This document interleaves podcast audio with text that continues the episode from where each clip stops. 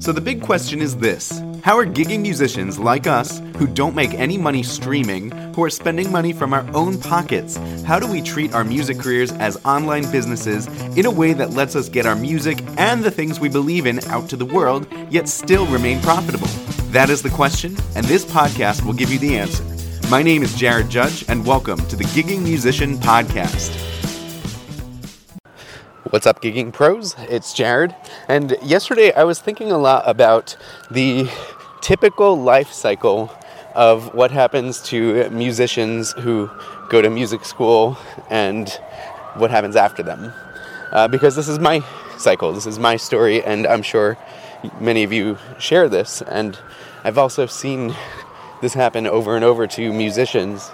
And it's just so interesting that I thought I would just do a little brainstorming on this podcast about what happens to the typical music school grad. Um, so for for me, you know, I went to music school because I loved the thrill of performing. You know, I'd been in music groups. I actually started violin in fourth grade, probably like many of you. Some of you probably started in third grade or a little earlier with your instrument. I started by taking private lessons and also by doing uh, orchestra in school. And it's a great experience, you know. It's something that not everybody gets to do. You get to learn an instrument and play music as a group, which that was super cool. I remember like my first orchestra experience was on the school's cafeteria stage. I think they called it the cafetorium. And um, you know, you keep going with it. And I went, uh, kept taking lessons from the same teacher who was my public school orchestra teacher.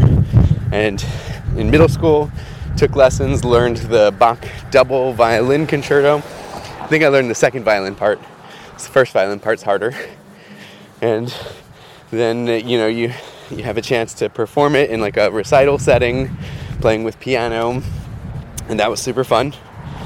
And then you stick with it through high school because you know you're still really invested in it at this point and if you have a great teacher, you'll keep sticking with it.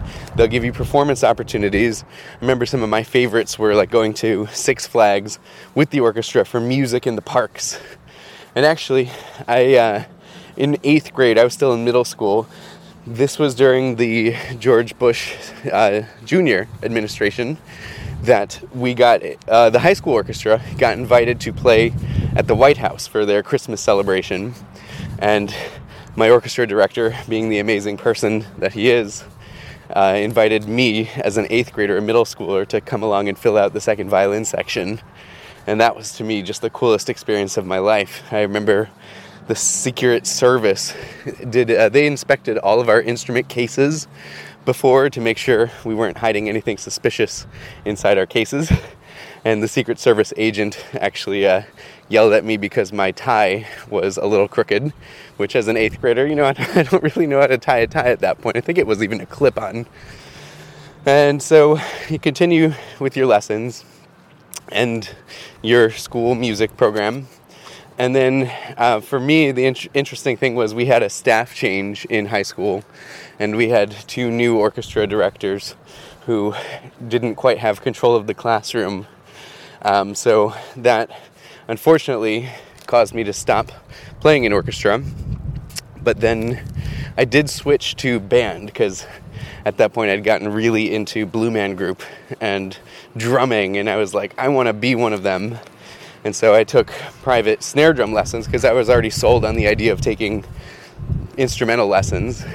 So I took snare drum lessons from a, a guy at Princeton. He was the Princeton percussion professor, which was awesome and learned how to do that. And by senior year of high school, I played in the marching band for my school and also switched to symphonic band during the day. So I was getting that concert band experience in addition to the marching experience, which we also got to go on some really cool trips. That one, uh, this was my senior year, we got to go on a band trip to Canada. And it was interesting because you know all the the wind players could bring their instruments but the percussion players they didn't you know want to import bass drum from uh, U.S. into Canada, so we wound up renting, and that was my first experience playing on a different instrument and learning how that goes. And I'm, I'm kind of going a little deep on this just because it was such a vivid experience and all of these experiences and playing with with people and playing in cool venues like churches in Canada contributed towards me feeling this passion towards performing. And by senior year of high school, I didn't really know what I wanted to go to college for. I was one of those who was undecided, but I knew that I loved music. I loved the community aspect of it. I loved that you could get really good at it. Like, I'm very driven by mastery of something, even though I hate practicing, which is kind of ironic. Um, so I went to college undecided, but eventually I was taking all these music classes and being in band, being in percussion ensemble, and somebody convinced me you should get a music degree. And I agreed with them. So I took the audition, got into the percussion studio at Penn State for a music education degree. And, you know, I, I don't know why I chose music education. I, I think I chose it because I had switched my primary instrument from violin to percussion pretty late in the game and I wasn't confident enough to get a performance degree, even though, truth be told, that's probably what I wanted. I, I wanted to perform. That was why I was going to get a music degree. But also, I don't think I was thinking that far ahead. I think I just wanted to play in the very moment of college. I wanted to be in the high level bands, I wanted to take lessons and be surrounded by music all the time. And so I, I did the thing. I did very well. You know, I, I got very high grades in like theory classes, music history. I loved all that stuff. Music education classes came, wasn't as into those. Um, I really enjoyed secondary instrument classes. Um, I'm sure many of you also gravitated towards them. Like, to me, learning saxophone was so much fun.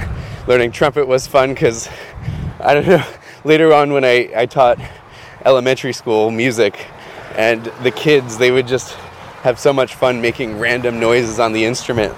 When I was in college, that was me. I was a kid all over again learning a new instrument, and the thrill of it was so exciting. And there's actually a picture of me on Facebook when I'm, I'm in clarinet methods classes using the different parts of a clarinet as binoculars, which is so silly, but music is so fun. And then you know, you take more of these music ed classes, you start to learn things that maybe you didn't think you signed up for. And then you, you realize like you're getting deep involved in this music ed process. You have to get certified, you have to get fingerprinted, the FBI background checks and everything. And all of a sudden you're student teaching. You're thrown into this teaching environment where kids are now relying on you to be their role model, their musical leader, the one who essentially gives them the same start that you got when you started in third or fourth grade or whenever that music teacher touched your life. And then teaching becomes your main thing. Uh, you perform less. You know, as soon as I left uh, main campus to go and student teach, all of a sudden I wasn't involved in ensembles anymore.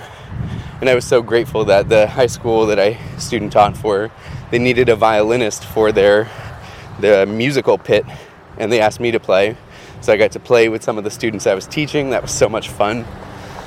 Um, you know, a lot of memories coming back now. So teaching becomes the main thing. Then you graduate and you apply for teaching jobs.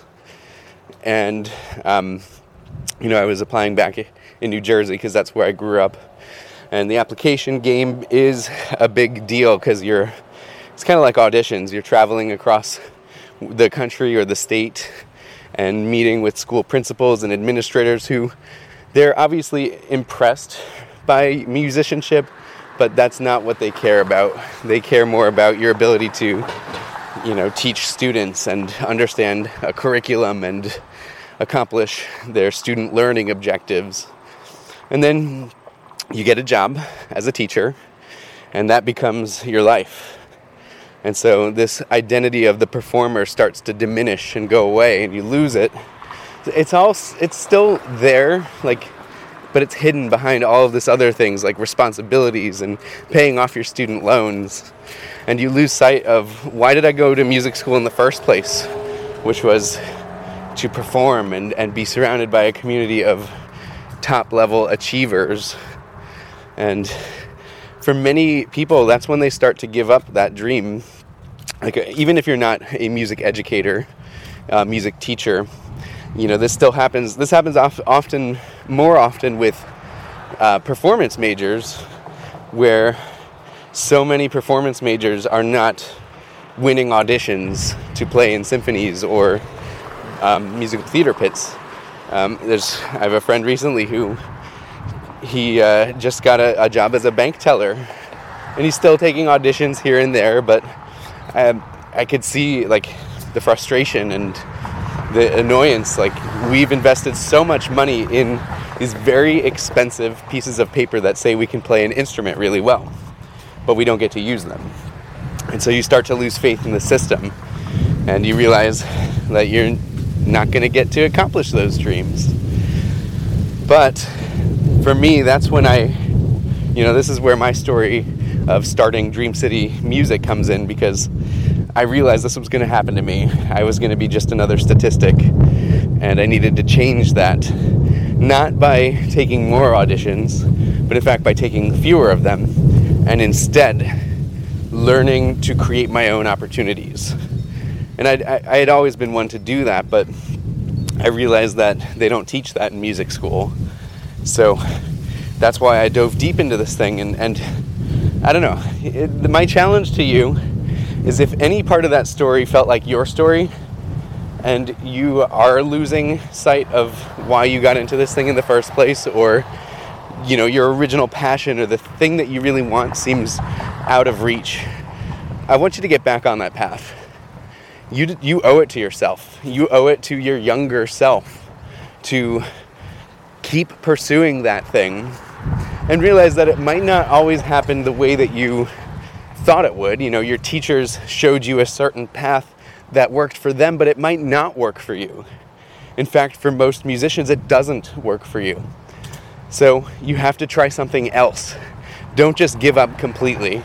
Get back on that horse and keep trying things, try new things, and dive deep into them. Don't just, you know, pick up, uh, read an article and send off an email and it doesn't work and then give up. No, that's not trying it. That's pretending that you tried. Go deep on something. Uh, whether you pick me and gigging secrets as that opportunity, or if you try something else, doesn't matter. Keep trying. You owe it to yourself. You owe it to anyone who's ever believed in you, because they still do believe in you, but they don't see you trying. They don't see you taking action on it. They see that you are, you know, in a job that doesn't fulfill your artistic desires and isn't why you got into music in the first place. So I challenge you to get back on that horse, try something new, and if there's any way that I can help, I would be happy to be a part of that journey. So at this point, I always mention we're offering a free copy of Gigging Secrets, the book, the underground playbook to making a living as a performer. You can get your free copy today at giggingsecrets.com. I've been shipping out tons of these, uh, about five a day so far, and it's increasing. And I'm super, super excited to give these out because that is my new opportunity, the new way that you don't have to rely on the ways that your teachers taught you that don't work. So get your free copy at giggingsecrets.com. And remember, you are just one gig away.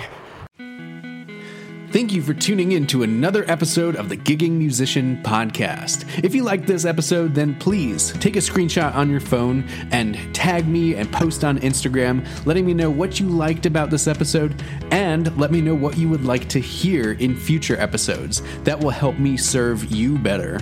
Also, I would love to invite you to my upcoming five day full time music challenge. Just give me five short days and I will show you a step by step plan to make real consistent income with your music. It's totally free and you can register on fulltimemusicchallenge.com.